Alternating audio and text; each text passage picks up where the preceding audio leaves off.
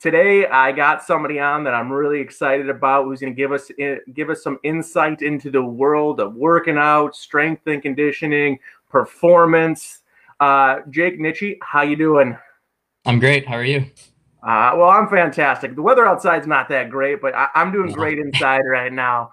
Um. I just want to say thanks for coming on, and, and I'm really excited to dive into this interview just because um, a lot of people have questions about working out and performance and things like that. And, and I'm hoping that today, through this interview, we can shed some light for parents out there, coaches out there, on the proper ways, what you know, what's considered a good workout, things like that, where we can break it all down for people. So, uh, super excited to have you. I'm, I'm, I'm excited that you're going to be able to share some light into us. Yeah, it's you know I love I love talking about it. I I love doing it, um, and I think it's you know a really important topic, especially when we talk sports, um, to focus on off ice and on ice uh, product. Right, they both intermingle with each yep. other. So yeah, I'm excited to start talking about this. Perfect. So before we get into the interview and the and the meat of everything, I want to do a lightning round with you. It's something that we do now for people that are watching or listening to get to know you as a person better. So you ready to go? Oh yeah, let's get it. So I'm gonna rip these questions off quick, hence the lightning round. I'm looking for a, a uh, you know one two word answer, no elaboration, and just say the first thing that comes to your mind. All so right. let's rock. So who was your first coach? Um, Steve Glickman um, in house league over in in Chicago. One a really influential person in my life, actually. well, name your favorite coach. Uh, my favorite coach would have to be my first junior hockey coach, Marty Quarters in uh, Wisconsin. Okay.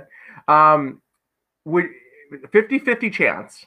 So 50% chance it works, 50% chance it doesn't work. Would you block a shot with your face to win a Stanley Cup? Oh yeah, hundred percent every time, every day. yeah. Uh, what player can you beat one on one in the NHL? uh, I think I think I got Biz Nasty's number, Paul Bissonnette. I think I, get, I think okay. So you get ten penalty shots on Patrick Roy in his prime. How many do you score? Zero. um, play a game with a wrong-handed stick, or play the game with skates on your wrong feet. Wrong-handed stick because we've I've done that in practice uh, with in juniors. We did the game like that to start the the thing off every time. if if I order a cheeseburger minus the cheese, is it still a cheeseburger? No. what animal scares you? Um, eels. Eels. Think fishy. uh, pick one player in NHL history to be your team's captain. Sidney Crosby, no doubt. Okay. Pick two line mates for you that are currently in the NHL. Um, McDavid and MacKinnon. Okay, so you're going to pick Crosby as your captain, but you're not going to pick Crosby as your line mate? No, I mean, those are two young young guns. Uh, yeah, I, I'll work for them. Okay. Give the puck, make me look he, he's had his light, right? He's he had a good career. Yeah, gotta give it to the young guys now. Pass the torch. And then I get this, I get this I answer a lot, and I even gave it as far as having Crosby as your captain. What is? Why did you pick that, and why do you think other people are picking Crosby so much as the captain? He's so composed. He's you know the best at what he does. Uh, he does it all. He doesn't just do one thing. He's not just a goal scorer. He's not just an assist assistant guy you know he he works hard in the corners. He's he's that he's who every player should model their game after, right? He's a yep. good person. He's a good player. Does the right things. Keeps low, like out of the media and stuff. There's just, there's an all around good person. I think that's really important when you're thinking of you know a leader. Mm-hmm. Um, and best that's why he's the best player in the game and you see it in the i mean I, I, follow instagram a lot and you see all the instagram posts that he has of his training and, and what he does but mm-hmm. that's one of the things i think everybody has loved about what, what makes crosby a good leader is i think uh, one of the great assets he has is the fact that he can he's willing to do everything. He wouldn't like it's kind of like mm-hmm. the new michael jordan kind of memes that are out there right now.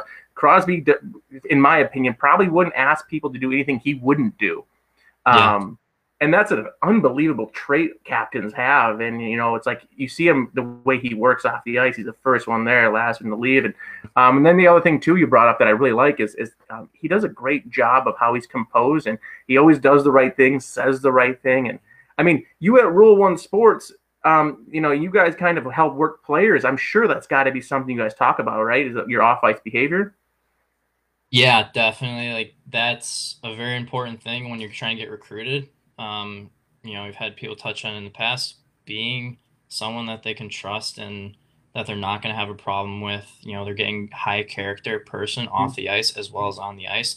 Um, it, it's it's so important, um, and it can make or break your career at times. yeah, so, it's I mean, funny. We, yeah, we just, had, we just had the issue with that guy in um in Washington, right, where he, yeah. you know, got you know caught up in the social media with his friends or whatever, and you know, now he's on his fifth team in his fourth year in the league. So, you know, it's it's crazy because I, I you know we run camps all the time in, in Fond du Lac, and one of the things we always tell kids is like you like whatever you put on social media as like a 12 year old can come back and haunt you as like a 16 17 year old and um, yeah. it's um, it's scary. Like you know, like a decision you made at 12 could haunt you at 18, and and that's the other thing too. I mean, I've told I've told this to kids and and college coaches, junior coaches have said this. Like they do background checks on your social media. They have professional people who will go and and research you to see what things you've said and everything mm-hmm. like that. And I mean, they'll dig up dirt on you. So, um, you know, be yeah. careful what you're putting out there, right?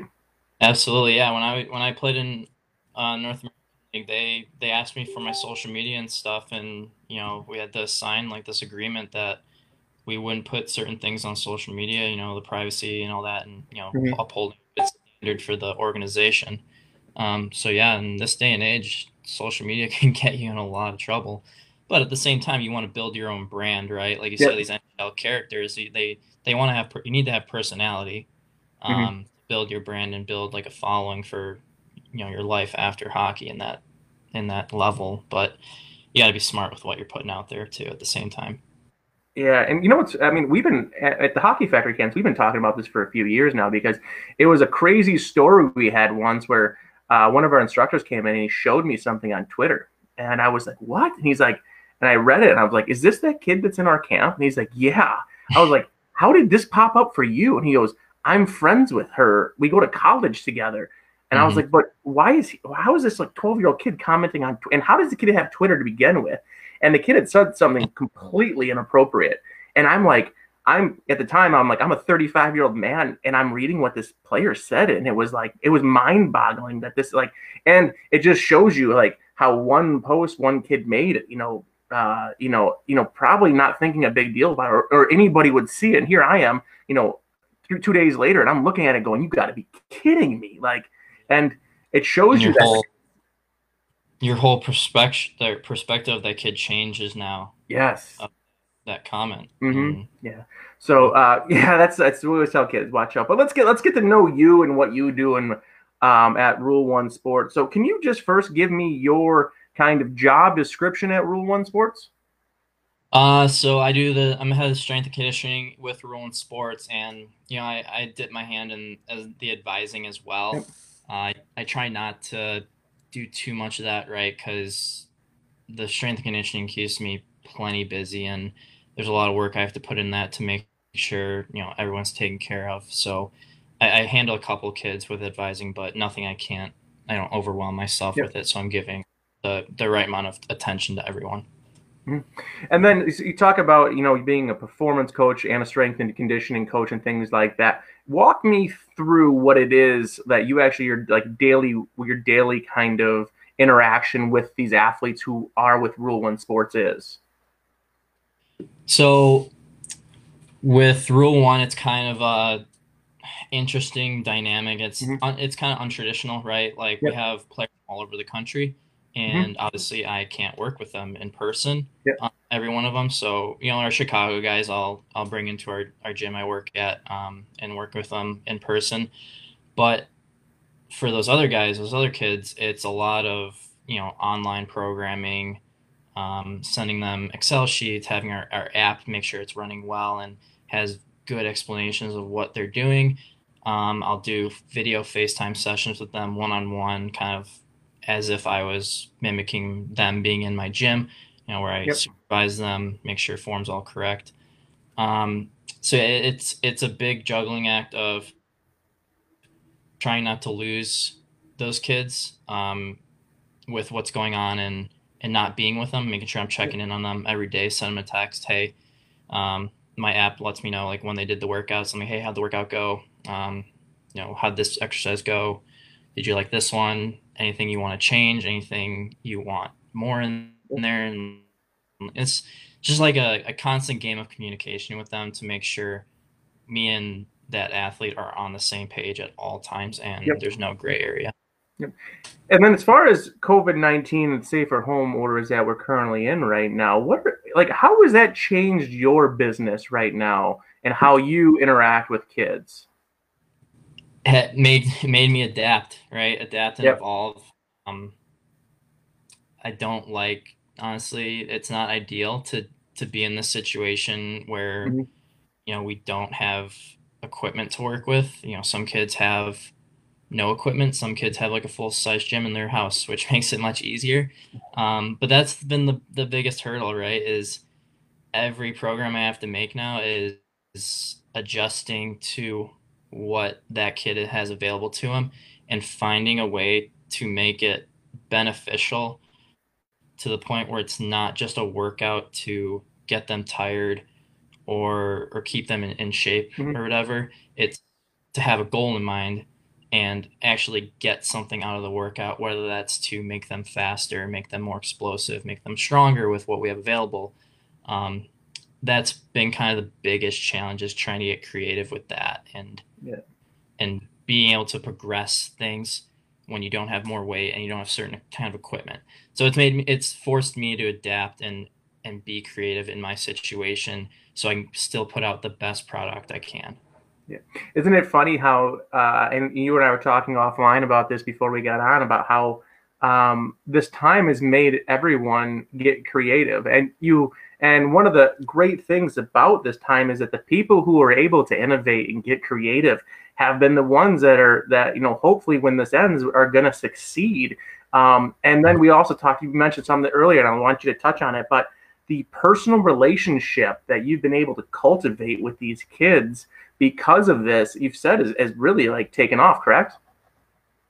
Yeah, absolutely. Um, that personal connection, I think, can make or break whether or not you have a client. Yep. Um, you know, the first thing I tell every single client when I get on the phone with them when they, you know, they either sign up with me to work out with me or just enroll in general is, you know, hi, my name is Jake. I'm here to support anything you need. I'm here to you know give you the the tools that you need to be successful don't hesitate to ask me anything um, mm. i'm not just your coach i'm your friend um, you know just making sure we really have that that trust in each other that i'm not going to do anything that's not going to help them and that i have their best interest in mind and not it's it's not about you know the company at that point it's making that player the best he can be in raising his potential and giving empowering him. Empowerment yep. is the the biggest thing when it comes to coaching.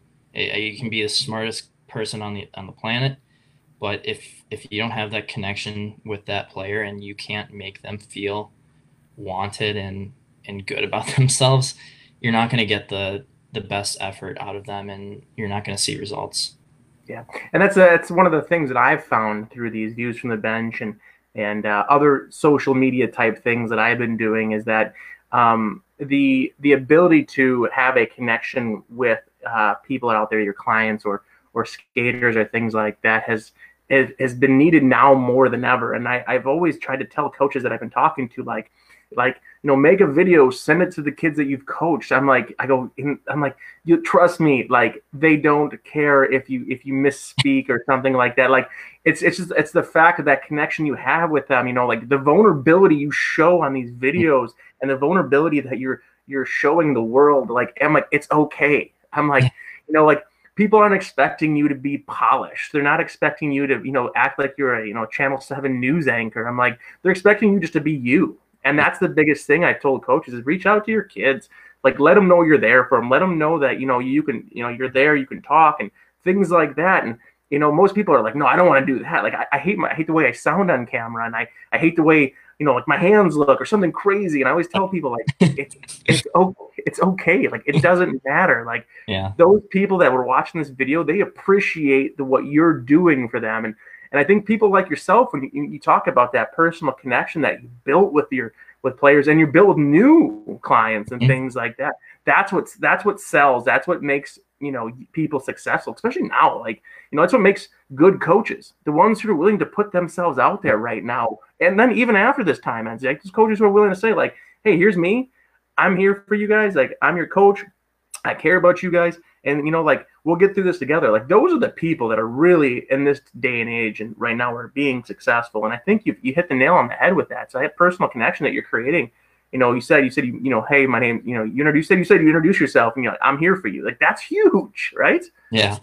Yeah well i mean like when i my first trainer i had you know when i was 15 16 he like he is the reason why i wanted to do this for the rest of my life right? Like he I'm, I still talk to him now. He's he's out of the business right now, but mm-hmm.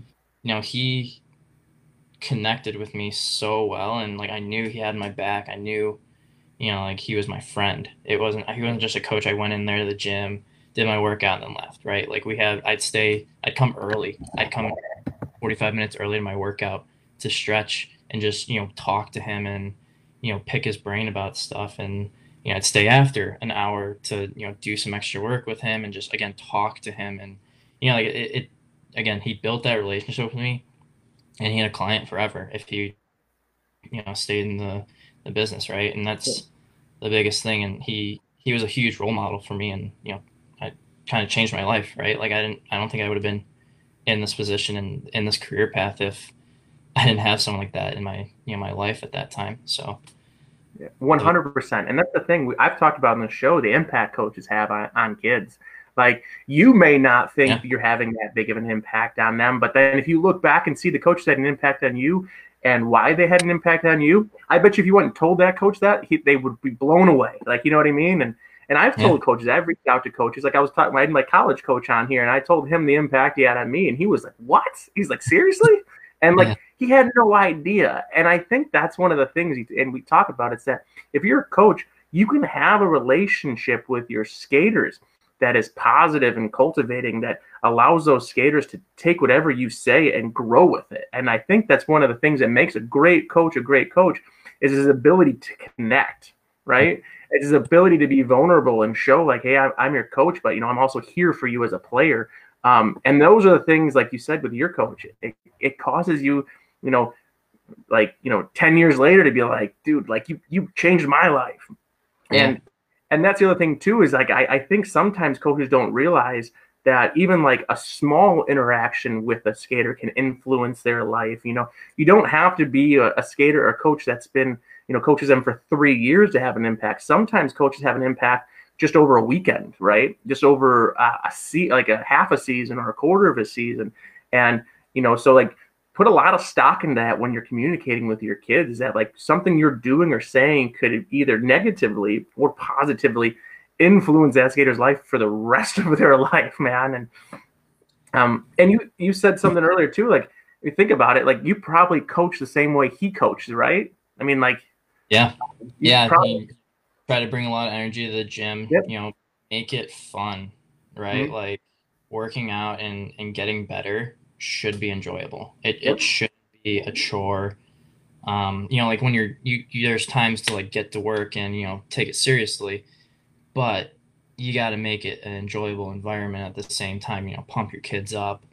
Um, again, just make them feel like they're wanted there and you know, talk to them like when they're coming in, give them a fist bump or something, you know, say like act like you're happy to see them, you know, just make them feel wanted, right? And and then your knowledge and whatever else you bring to the table will just be taken in so much more. And you know, again, you're you talk about buy-in as a coach on the ice and, and, and sports, whatever. Same thing in the gym. You yep. need buy-in from your your kid, your athlete on your program, right? If they're if they're questioning questioning your programming and and whatever, which is fine. Like I, I tell my guys I want them to question me and I want them to ask questions and why we're doing things and and teach the why and the mm-hmm. reason behind things. But if they're questioning you in a in a negative way as to okay, like why are we doing this? Like what are what's your thought? Like am, are you, is this my best interest or is this, you know, because you're you're not really putting too much thought into it. If as soon as those thoughts come in, it, it's hard to get them back, right? And then yeah. that's where the connection comes in, where they know that if they know that you are doing it for their best interest and you're giving your 100% effort to them, they're going to give that back to you. Yep. So that's one of the things too. I've told coaches to do. Um, it's and I've told them some of my instructors to do it is is is write down who their favorite coach is, write down mm-hmm. why it was their favorite coach, and then ask you, are you doing those things with the kids you're coaching? Right. And that's that's really important to people because you know why that coach made such an impact on you. And then you got to have some self-reflection and say, Am I doing that? What what made that coach successful? Am I doing that? Am I exuding that same thing that he brought to me? So right. Um, oh. um, one other question for you is so when we talk about you know performance and, and strength and stuff like that, and um, what kind of clients do you work with? Um, as far as like you know is it just junior players or players that are playing juniors or is it players that are playing college or or do you even work with the youth athletes? We go. I've worked with kids from eight years old all the way you know to division one. Um, okay. it's everyone needs it right? Like everyone yep. needs and coach. Everyone needs to work on their their skills off the ice to translate on the ice and their body and stuff. Um, you know the the approach we take with the different age levels is different. Um, but yeah we i mean we don't say if a seven or eight year old kid comes in we don't say no like we're not gonna you're too young or whatever. Yep. work with everyone right? And you want the younger kids um, more than the older guys right? Like because you have more of a, a hand in their development when they're younger. Um, and you can really form them into you know that really good athlete if you focus on the right things. Yep. Um, so, so, those younger kids, we're we're not touching weights. Obviously, we're yep. we're really honing in on body mechanics, form, um, proprioception, like just being aware of their body and how to use it in the right way, and that's what we we focus on for those. I'd say from eight till sixteen. Sometimes they won't they don't really touch a weight um, yep. until you can you can show me that you know how to do this perfectly without weight. You're not touching weights, and you know we gotta if we gotta clean up some mechanic issues and how you move before you can move in weight, we're gonna do that, and it's only gonna help the athlete. Um, and that's where things kind of get a little cloudy with the industry is everyone wants to just put up a lot of weight on the bar. Everyone wants to get stronger, faster, like when they're 17. And and yeah, like if you're ready for that, no problem doing it. Like I was lifting heavy when I was 16, 17. Um, but again, your form has to be there and how you are moving has to be the foundation. Because if you can set that foundation for an eight year old, man, you're going to have a deadly player when he's 15, 16, going in the USHL draft, OHL draft, BAM draft, or whatever. Yep. Like if you set that foundation, they're going to be one hell of an athlete. Um, you know, there's there's the statistics that back that up with multi-sport athletes and against specialization of of athletes and all that. So, yeah, it's one thing parents have always asked me, and I I don't ever claim to be somebody who's um, you know qualified to answer you know working out or program you know strength uh, questions, but I always try to point them in the right direction. But it is something that I've learned is that like there is a faux pas parents have about having their kids go to a gym or or a strength coach. Mm-hmm young, but I've but I've also said like if you go to the right ones, they're gonna they're not gonna put your kid squatting, you know, right off the bat, like with a barbell and weights. I'm like smart ones, smart coaches are gonna use, you know, they're gonna teach you form and mechanics and like um you know I, I was watching uh, a strength coach in, in du Lac and they were with young kids and they literally teach them how to like skip and jump and like and yeah. you're like well th- this is this is not like in parents like that's not what I paid for I'm like no it is because you need to learn the mechanics of how your body moves. Mm. I'm like, this is what they focus on is mechanics of your body and getting to understand your body and things like that. And you know, some parents just think, like I said before, they think, well, it's just going to a gym and they're just going to start like, you know doing a bench press. I'm like, no, like you got it all wrong. Like if they can teach your skater at six, seven, eight, I mean not six, but you know young, how to correctly do form, then by the time you are 16, 17, 18, you can understand how to actually put weight on. And that's the other thing too is how many kids walk into the gym, their parents are like, oh, he's 16 now, he can lift. Then all of a sudden he walks into your gym he's, he's doing squats when he's like bent over like that. You know, you're like, what are you doing? And he's had no training, right? And it's it's yeah. it's crazy to me. Like, you know, you tell parents like it's it's okay to send your kid to a strength trainer. He's going to teach him to be an athlete first. Right. And and that's what I've, I've always said to parents. Good hockey players are athletes first, and then they learn how the other things. So. Yeah, and, and um, that's where you have to get the buy-in from the parents too, right? Yeah. You have to knock that off right away. Like you have to yep.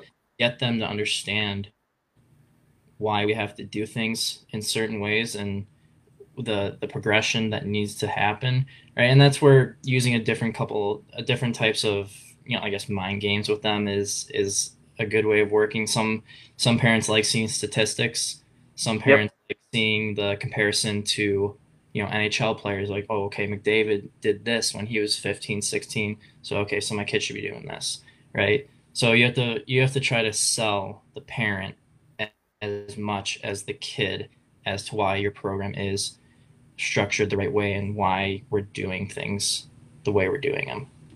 Yeah, and I think it's super important, and and I maybe you can elaborate when I'm, uh, you know, kind of talking about this a little bit, but um, and and show us how to do it. But one of the biggest things eh, that I tell parents is you have to ask questions. You have to do mm-hmm. your research. You have to be an advocate for your kid and that's important to people like you know you can't just go to anytime fitness and grab the person behind the desk and say train my kid um, the, the, person who trains your kids they need to be knowledgeable they need to understand what's going on so if i was a first time parent walking in with a nine year old skater and i said hey uh, i want you know i want my kid to be on a workout program like what are some of the questions that parents should ask you know strength and conditioning coaches performance coaches um, to make sure they're getting the right coach for their kid?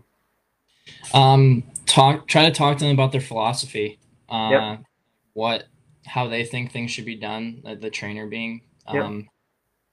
and just try to pick their brain at and try to get some information out of them about how they plan on taking care of your, your child, right? Um, you know, there's do your, do your research, obviously, like background checks, yeah, and you know, look, see if you can find them on Google and maybe, you know, like me, like I have my strength page and stuff.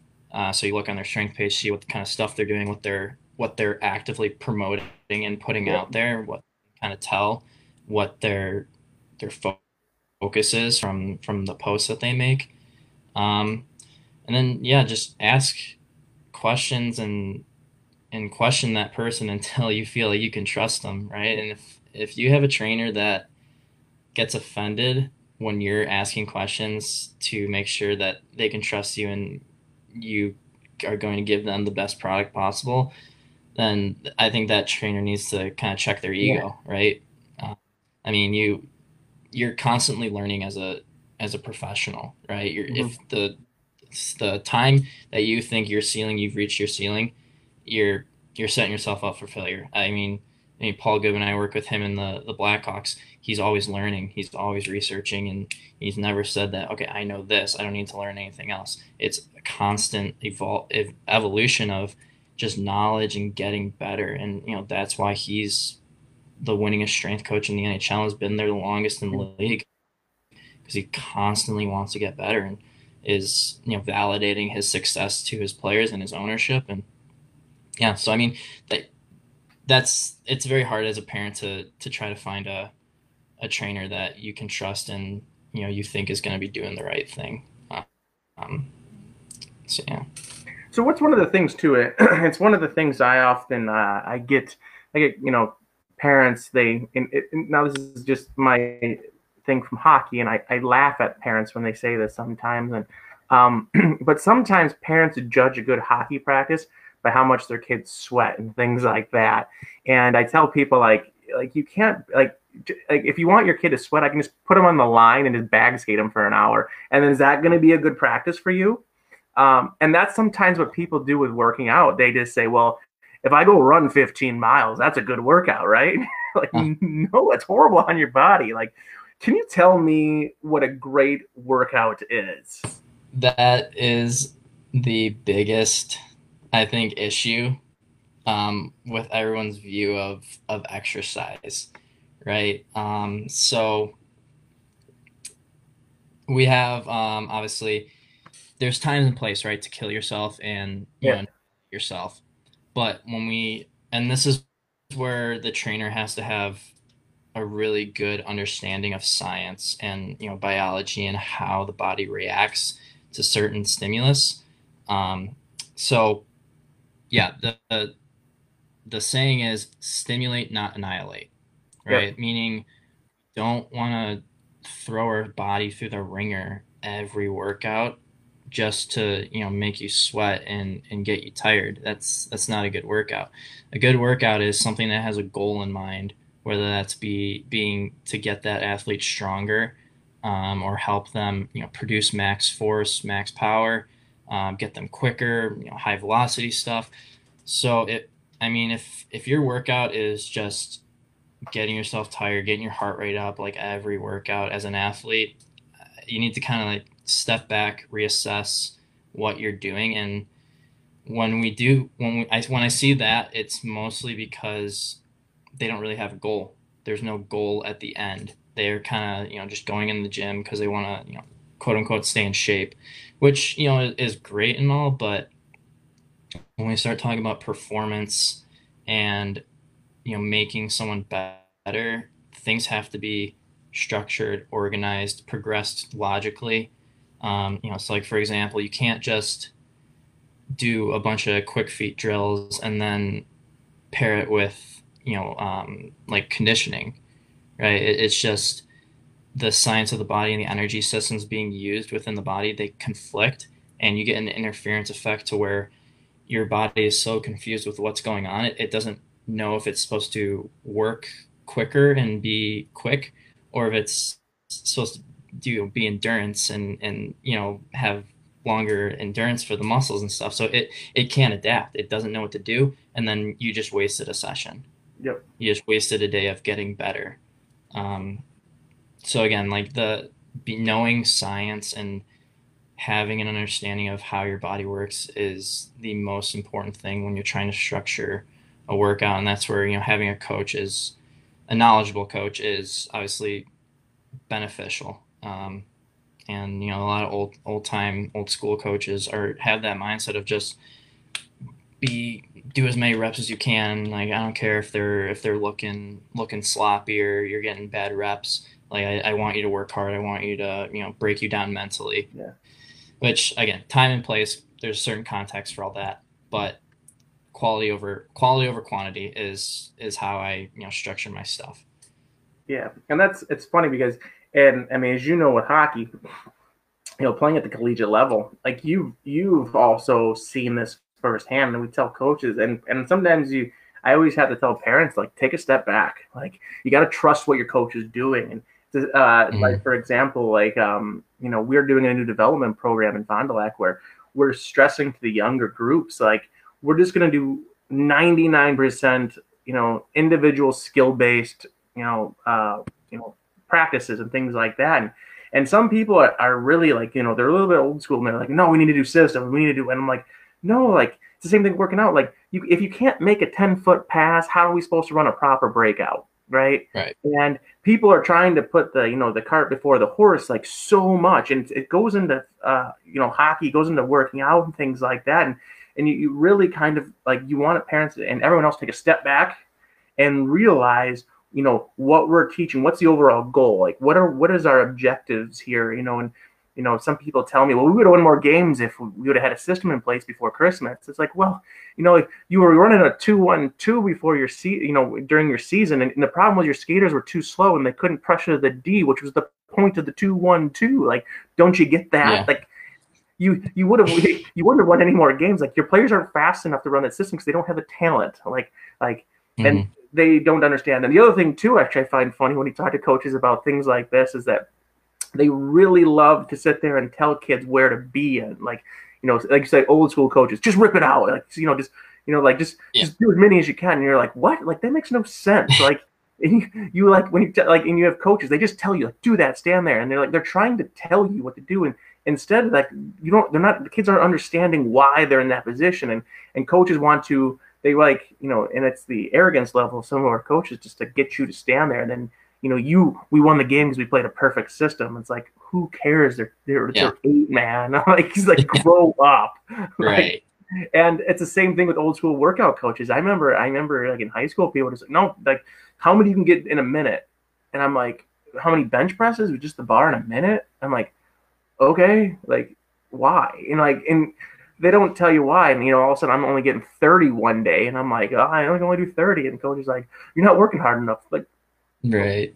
I don't, I don't know what I'm doing. like, you just told me to rip out 30 on a bar. What am I supposed to do? Like, um, Mm-hmm. So no, that's that's a good point you bring. You got to have a goal in mind. You got to be able to work towards something. We and like I said, thing too is you gotta you gotta have a base, right? Mm-hmm. And I mean, how many people have you talked to in the in the in the workout world where you know they come and do five sessions with you and they're like, ah, it wasn't that good. Like I wasn't tired because it's because you like I'm sure you guys have to build the base just like hockey coaches have to build the base, correct?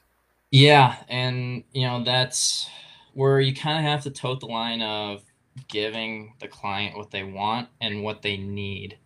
Um, so I just had this conversation actually with, um, you know, the Anaheim Ducks strength coach where we were talking and we're like, yeah, like right now it's it's that time where you know everyone's kind of getting a little bit lazy or, or whatever, and you mm-hmm. know when they get back in the gym, they're gonna want to just jump right into it, and you can't just do that, right? Your body's been out of the gym for almost three months now. You you can't just throw 245 up on the bar and expect to to squat your 10 reps with it like yeah. you have to work back into it and slow things down easier again stimulate not annihilate your body you know yeah. Ease your way back into it.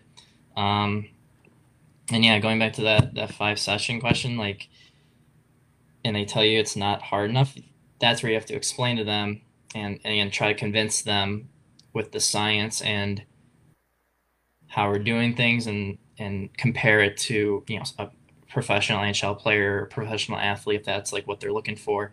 Or again bring up data and just have your facts ready for you know a counter argument almost so you can convince yeah. them that we're doing this for a reason you know we're going to get to the stuff where i'm going to kill you but yeah.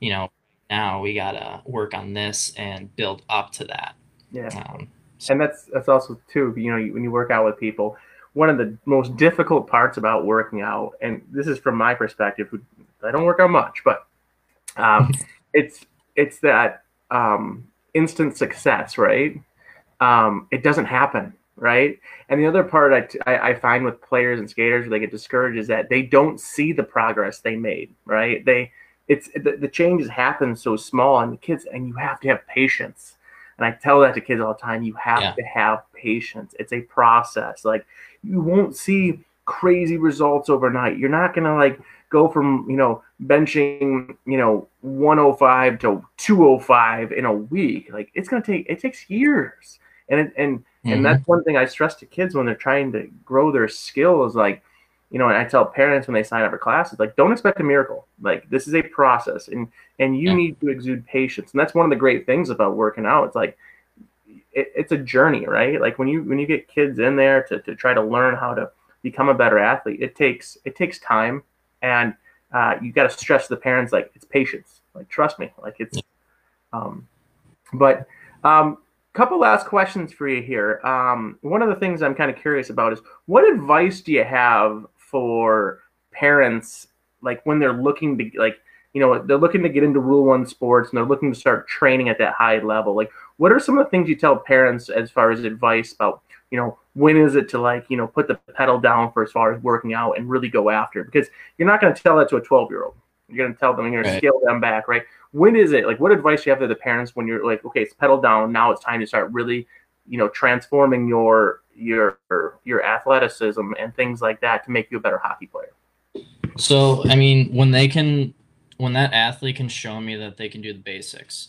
Yep. It, now we, like we talked about earlier, we don't introduce weights until they can show me they can do a body weight squat perfectly. Yep. Um, so, you you've got to you know you tell the parents you get that basic foundation down. You know we go we start going hard and you so like how I like to do is I I trickle in some some advanced stuff within the program uh, s- slightly in in little bit of increments every you know time so like we do you know our online workouts with this stuff you know i've i've been introducing you know like some very advanced methods you know called like super lactate and stuff where it's very like simple. You can do it with body weight but you know usually you're not seeing like a 15 year old doing it. It's for those collegiate guys guys that have been working out five or six years. But you know we've i've morphed it to where you know a 15 year old 12 year old can do it and they get benefit out of it. Um, so again just giving them a little bit of a sneak peek of like what we're going to do and like what they're going to build up to is a good way of you know introducing that to the parent and the athlete at the same time. Um, and i mean we'll so i'll use a a player of mine that i'm i'm working with right now that plays in the north american league. Uh, so you know we're right now we're doing a very slow, not like a slow moving kind of process right now, but he's been out of the gym for two, three months. So we're doing, you know, alternating one rep at a time, just working back and forth between two exercises for, for five minutes. He has a five minute timer. He's just doing alternate one, one, one, one until the five minutes is up. Uh, you know, I've introduced mouth taping, so he's only breathing through his nose. So now we're getting a little bit of aerobic capacity in him to again build on to our next you know phase of our program we want for him. And right now it's kind of mundane and it's kind of boring, but um, you know, he has to do it. And he understands that though, that this next four weeks of him in the gym is going to kind of be built like that. And then, you know, um, six weeks later, we're hitting max strength. You know, he's going to be, we're going to be working on his max uh, force output and getting his back squat stronger and hitting those 100% one rep max loads at 90% one rep max and again then we're really ramping it up but his body isn't ready for it. So again i've i've done a good enough job to relay that, that information to him to where he understands that things are slow right now but it will ramp up and he's gonna he's gonna regret not not having the the slowness. Yeah i would tell you my number one complaint with working out is that it's so easy to fall out of shape and it's yeah. so hard to get back into shape. It's it's mm-hmm. uh it's it's so difficult. Like you know, you take a couple of weeks off, and you're like, "Oh, that was great rest," and then you're like, "Let's do a 45 minute workout," and kind of like I've done where you, you, you go back to what you did in your last workout, and then you're like 20 minutes in, you're like, "This is insane! Like, what just happened to me?" You know, and yeah. and you know, for all these athletes that are out there right now during the safer at home, it's it's uh, it's great to see that some players haven't skipped a beat. In fact, they've probably like upped their workouts to get back and ready to go. And then you know, I mean, you have another people who, uh, and like I said, there's nothing wrong with the either two because I do always tell people there also is a great time to relax, refresh yeah. yourself. Like you shouldn't be like we tell hockey players, don't play hockey 12 months a year. I'm sure working out the same way. You might you might work out 12 months a year, but two months of those, uh, two months or three, whatever it may be, like you need to scale it back like let your body rest and like yeah. that's i mean i mean i mean can you go into detail about like how important is rest and and things like that for you in your field? It's it's the most important thing right? Like we we so when our athletes come back from a season you know like especially a junior season where you're playing like 60 games even AAA they're playing like 70 games now or whatever. Um i tell them first two three weeks when you your season ends like do nothing. I, I don't mm-hmm. want you to touch away. like we've been like working out during the season, maintaining. I want you to mentally and physically reset, do something fun, go on vacation, you know, go hit the beach, go ride your bike or whatever, you know, just, you know, be a kid, have fun. And then, you know, when we get back into it, we, you know, we, we want to have active rest days where you know we're working out, but it's at a much lower intensity. Um, so a lot of we we typically want to go five to six days a week working out, mm-hmm. but that doesn't mean every single day we're going to be squatting heavy or benching heavy. Or you know some days it'll be on Monday we'll we'll squat really heavy. Um, then Wednesday, you know, we have a day in between that muscle group. Wednesday will be lighter weight and you know a little bit more dynamic effort and moving think working on moving lightweight fast and just that's a way of recovery, right? Yep. You don't have to. It's better to actually do something for your body to recover than to actually just sit on your couch and not do anything. Um, yep. Like, um, I think that's where some people get confused though. Like, you can recover and work out. It's what that's doing is bringing the oxygen and circulating the blood through your body to, hmm. You know, bring those proteins and nutrients to the muscles uh, more efficiently. So, like I said, those active rest days when you're lighter weight, kicking back the volume a little bit, that's actually going to help you more. Um, you know, focusing more on mobility that day or like prehab stuff. Um, so yeah, like I I utilize that a lot and you know um, relay to our athletes that you know recovery and resting is probably the most important thing. Um, you know, I always ask the first thing, first question I ask when they get in the gym or they they check in for their workout. How do you feel today? Yep. Um, based on what they say, you know, we either say, "Oh, I'm feeling really good." Okay, we're gonna keep workout's gonna stay the same. We're not gonna change anything. Oh, I'm feeling a little like kind of really tender right now. Okay, let's knock back the volume, lower the weight a little bit, and recover.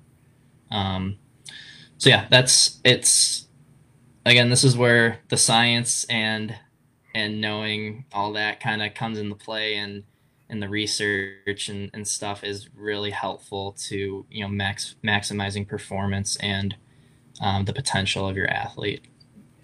You brought up something awesome that I, I, I you know it's it's important. You brought up you know mentally taking a break, you know, and mm-hmm. that's one of the things I've, I've told hockey players all the time is, you know, and this is for the youth kids that I've coached, and um, you know, and a lot of the kids you coach, um, and I tell parents this too, is that you know, you get you get done with the tournament on Sunday, and sometimes parents or kids are going to be like they either had a really good tournament or maybe they didn't play so well and they want to work on things. But the, one of the things I always tell them, the worst thing you can do is after a long weekend of games, is Monday morning jump right back into things and get that like you know I'm like it's it's better for you to take that day, relax, yeah. um, you know, try to if you can't stop thinking about it, that's fine. Write down some things, but try just to forget about it for a day, right? And then, you know, maybe on Tuesday you start getting back into it because you need your mind to be there for your body, right? You need is if your mind's not there, your body's not going to follow suit. And yeah. a lot of people don't realize that when it comes to the like hockey that I mean, hockey is the sport, I in my opinion, where your brain matters the most. I yeah. mean, you have so many things going on where it's you have the puck you know you got a player open to your left you got a player open to your right you know you got another guy who's 200 and something pounds barreling down at you to hit you you got to worry about skating on something that's an eighth of an inch thick while carrying a, you know a 10 ounce puck like and you have, yeah. and you have an infinite amount of options right mm-hmm. and and if that brain isn't working, the body's not going to work either. You're going to consistently make wrong mistakes. So take that time after long weekends and things. And parents, like I always tell the parents too, like on the road trips home after long weekends, you're not going to get the answers you want from yeah. your kid, right? Like they're tired, they're exhausted, their brain's usually off. Like so when you're asking them in the car ride home, like, hey, what did coach say about this? Like it's not the answer you're going to get. Or, hey, why didn't you do this? You should have moved the puck there. Like, they're not going to give you the answer they don't want because they're exhausted. And when you're exhausted, your brain stops. Yeah. You know, maybe have that conversation on Tuesday, you know, when the kid kind of can kind of remember it or maybe not. But Mondays, just give the people a break and just let them, let them be a kid, let them think about things. And, um, you know, like you said, give them a mental break because you mental break, you're going to, it's going to improve your performance. Like, I mean, I love that you said you, you two or three weeks off. That's that's that's awesome. Like that's what you got to do. yeah. Um, well, it's all about sustainability, right? Like the the percentage is seventy percent of kids at age thirteen quit their sport, and that's because they're so burnt out and they've done it so much and they just don't enjoy it anymore. like we're all we're all human, right? We got to take a break at some point. It doesn't mean you're you're mentally weak or or anything. Like you're you're taking care of your body, you're taking care of your mind, and the kids who have the love for the sport will keep coming back. Um, but it's it's really easy to burn that out of someone by just constantly doing it and constantly doing it, and just the routine is the same every day, every day, just killing yourself. It just it just gets too much for kids. It's, and I think it's super important to, to take that into account when you're, you know, working with people um, and making sure they're mentally healthy and they're enjoying what they're doing. Yeah, that's funny because that's the other thing too is like, how many times do you get? Like because I get it all the time with kids. Oh, don't worry, my kid loves this. Like it's all he talks about. It's all he wants to do. I'm like, is does he or is yeah. it you? Because that's where I always come in. Like, you, you can't do something. I don't care what parent. Like, there might be point zero zero zero zero zero one percent of, of players in the NHL who legitimately from six years old to time in the NHL was all hockey all the time. Like, yeah. I mean, and, and, and, I love it when parents are like, they tell me that their kid's that one, you know, that that that small percentage of the kid who never turns off. Because I'm like, that's just not not true. like, yeah. like your kid needs to turn off. No matter how much you tell me he loves hockey and he loves playing the sport, like you can't go from hockey practice, you know, in the afternoon to workout in the evening to Monday morning or mm-hmm. Tuesday morning workout. You know what I mean? Like you can't sis- consistently do this thing. Like you need to turn off. You need to be able to to take some time, right? Take it take it away from him. It's just only gonna raise his love yep. for it. Even if he truly wants to do it all the time, if you give make him force him to take a break from it, it'll just make his love for the game just keep growing, right? Yeah. Like it just, oh yeah, like it's so important to to take breaks and and just keep that love of the game because it, it it leaves so many kids really early and you don't even see it coming sometimes. Yeah exactly and that's where i mean how many players have you played with that had an incredible amount of talent they just they burned out they went away right? It's just you know it's, yeah. it's, it's unfortunate. played with had just don't play anymore.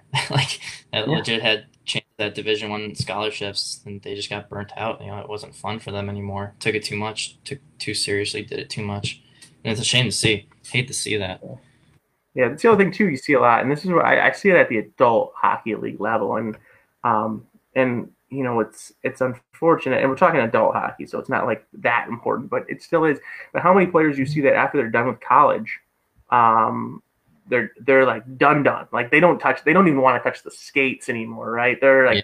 they're either so burnt out or they're so aggravated by you know situations or things or circumstances that happen to them, and like that's not good either. You know, like like yeah, you love it. I mean, yeah, I I I love playing hockey. It's one of those things where like I have you know I've had so much fun after college um, that I can't I can't even begin to tell you like it, it I, I don't want to say it was more fun than college, but I had I had a wild ride and it was awesome. And um, and that's where like it was because I didn't get burnt out, right? Like I had a you know time after college where you know three four months I was like oh I was depressed over, but like I still like I still would give anything yeah. right now to play you know in a organized league, and you know I got a family now where it kind of prohibits that, but every time I get on the ice, I love it. I enjoy it. It's something that it doesn't stop mm-hmm. for me, and that's where you can see like you know it's unfortunate when players do get out of the college hockey they're like no i'm done. Like and you're like oh that's that's unfortunate. You know you you love this sport for the last 24 years of your life. Now you're just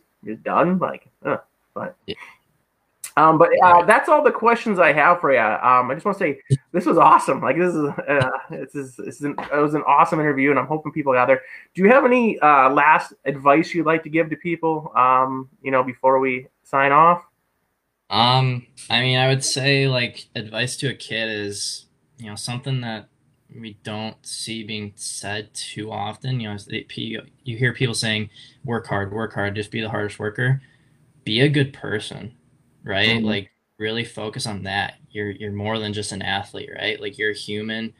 You don't realize it like now at like the age you are, but you like even at 12, you can have an impact on some 8-year-old that looks up to you, right? Like be a good person, be a leader in everything you do, like on or off the ice. Like it's this is so much more than just hockey or working out.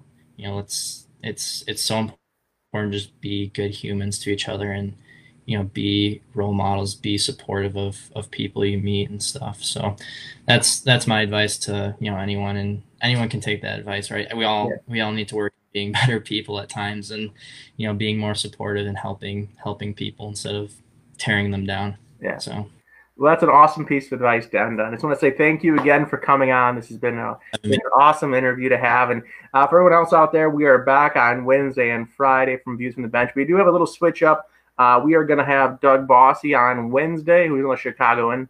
Um, and then uh, on Friday, we have uh, Robbie Coleman on. So that should be a dangerous interview with Coleman on tap on Friday. So uh, get your popcorn ready, guys, for that one.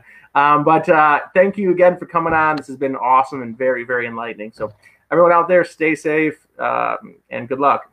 Thank you.